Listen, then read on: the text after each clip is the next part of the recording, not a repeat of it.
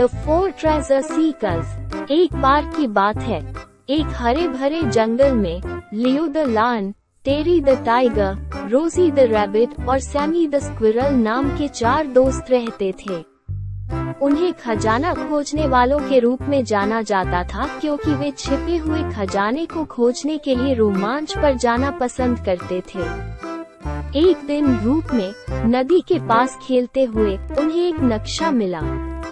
नक्शे में एक पहेली थी जिसमें कहा गया था जंगल के बीचों बीच जहाँ सबसे ऊँचे पेड़ हैं, आपकी सोच से परे एक बहुत बड़ा खजाना है।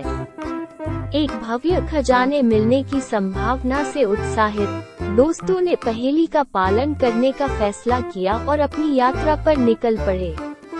रास्ते में कई चुनौतियों का सामना करते हुए वे गहरे जंगल के बीचों बीच पहुँच गए।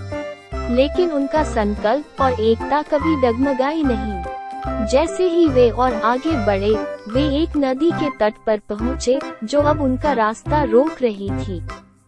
लियो ने सबसे मज़बूत होने के नाते सुझाव दिया कि वे तैर कर पार करेंगे।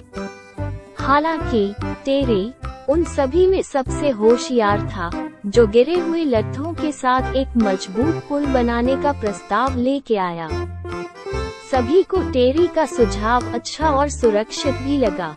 इसलिए सभी ने साथ में मिलकर एक शानदार पुल का निर्माण किया, जिससे वे सभी सुरक्षित रूप से नदी को पार कर सके। अपने साहसिक कार्य को जारी रखते हुए, अब उन्हें एक विशाल सुरंग मिली, जिसका मुँह एक बड़े पत्थर से ढका हुआ था। बिना सुरंग के जंगल के दूसरी ओर पहुँचना लगभग असंभव था। समूह में सबसे फुर्तीली रोजी ने दूसरा, लंबा और खतरनाक वाला रास्ता चुनने का प्रस्ताव रखा। लेकिन उन सभी में सबसे बुद्धिमान सैमी ने टीम वर्क का लाभ उठाकर पत्थर को हटा के सुरंग के रास्ते जल्दी और सुरक्षित पहुँचने का सुझाव दिया। फिर से सभी को सैमी का सुझाव अच्छा लगा और वे सभी एक साथ ज़ोर लगा के पत्थर को एक तरफ़ लुढ़काने में कामयाब रहे। प्रत्येक बाधा के साथ वे पार होते गए। सभी दोस्त और करीब आते गए और उनके संबंध और आपसी तालमेल भी मज़बूत होता गया। अंत में, वे जंगल के बीच में पहुँचे, जहाँ उन्हें झिलमिलाते पत्तों वाला एक शानदार पेड़ मिला। करीब से निरीक्षण करने पर, उन्होंने पाया कि प्रत्येक पत्ता शुद्ध सोने से बना था। सभी खजाने को देखकर, खुशी के मारे पागल से हो गए। अपनी खोज से अचंभित, वे उत्साह और विस्मय का मिश्रण महसूस किए बिना नहीं रह सके।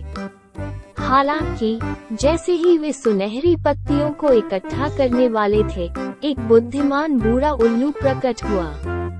उल्लू ने अपना परिचय पेड़ के संरक्षक, ओली के रूप में दिया। ओली ने कहा, बधाई हो, प्यारे दोस्तों।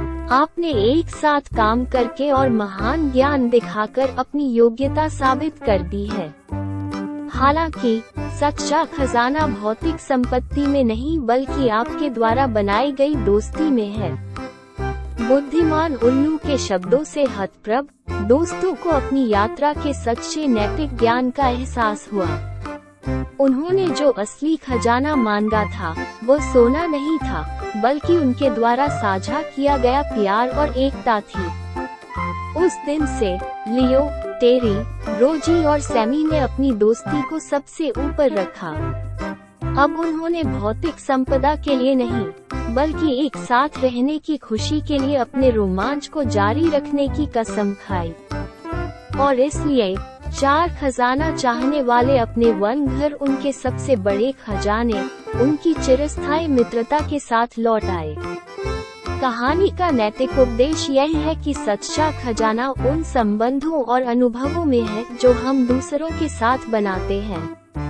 भौतिक संपत्ति अस्थायी खुशी ला सकती है, लेकिन वास्तविक धन उस प्यार और दोस्ती में निहित है जिसे हम अपने जीवन की यात्रा के दौरान विकसित करते हैं।